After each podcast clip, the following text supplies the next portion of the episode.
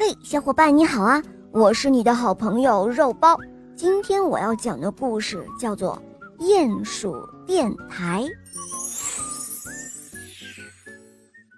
哦，鼹鼠那家伙建了一个电台吗？灰兔小姐听到这个消息之后啊，忍不住撇撇嘴。前阵子，鼹鼠在家里挖了一个坑，一定是在折腾电台的事情呢。不过，灰兔小姐并不打算听，因为鼹鼠挖坏了她最心爱的花。灰兔小姐走在街上，看见小白鹅昂首挺胸地走过来，姿态优雅了许多。她走上前去，对小白鹅说：“哇哦，你比以前更漂亮了。”小白鹅被灰兔小姐这样一夸。他的脸都羞红了。哦，如果你把头昂得再高一点，总有一天会有云朵来亲吻你的额头哟。灰兔小姐说道：“嗨，灰兔小姐，你真的应该听一听鼹鼠电台哦，而且晚上八点有一档特别的节目，听了你就知道了。”哼，我才不听呢！鼹鼠挖坏了我最心爱的花。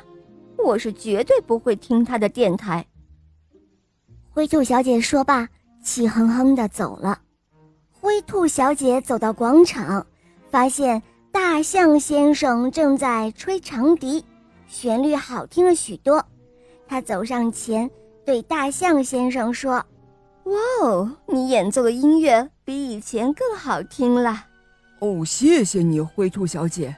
对了。你真的应该听一听鼹鼠电台哦。哼，我才不听呢！鼹鼠把我最心爱的花给挖得稀巴烂，我是绝对不会听他的电台的。灰兔小姐说完，气呼呼的走了。灰兔小姐来到了面包店，闻到花鹿太太做的面包味道香了许多，她走上前去对花鹿太太说。哦，你做的面包比以前更加香了。如果你做面包的时候能像对待宝宝一样温柔、充满爱心，总有一天，面包会散发出幸福甜蜜的味道哦。花鹿太太被灰兔小姐这样一夸，眉眼都笑开了花。她对灰兔小姐说：“哦，灰兔小姐。”你真的应该听一听鼹鼠电台哦，而且晚上八点有一档特别的节目，听听你就知道了。灰兔小姐不明白为什么大家都向她推荐那个鼹鼠电台呢？她更不明白他们是怎么知道她没有收听的。终于在晚上八点的时候，灰兔小姐没有忍住。他打开了收音机。灰兔小姐你好，我真诚地向你道歉。不久前，我不小心挖坏了您最心爱的花，所以我想用声音给您带来一个美妙的夏天。如果您愿意原谅我，请拨打电话热线，我期待着在电波里听到您的声音。原来鼹鼠一直都在电台里道歉啊。灰兔小姐笑了，她拿起了电话，心里想：“哦，待会儿应该说点什么好呢？嗯，就唱一支初夏的歌吧。”哈哈，灰兔小姐终于原谅鼹鼠了。鼹鼠电台真不错，他建的电台大家都爱听，他教大家怎样才能够更加自信、更优雅、更热爱生活。大家接受了鼹鼠的建议，生活也变得更加美好。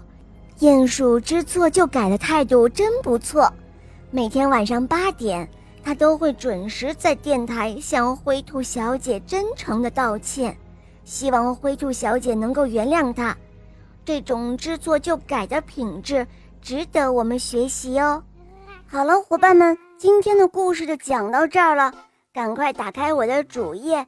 一起来收听小木偶匹诺曹的故事，还有公主童话《西游记》的故事，还有恶魔岛狮王复仇记、格林童话，有很多你没有听过的故事哟，赶快来收听吧，么么哒！对了，别忘了关注肉包来了。